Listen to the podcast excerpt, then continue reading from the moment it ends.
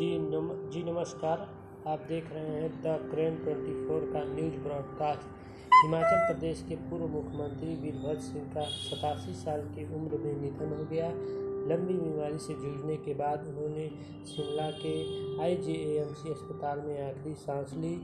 वीरभद्र सिंह कांग्रेस के गद्दार नेता रहे थे, जिन्होंने हिमाचल प्रदेश के छह बार मुख्यमंत्री पद को संभाला था।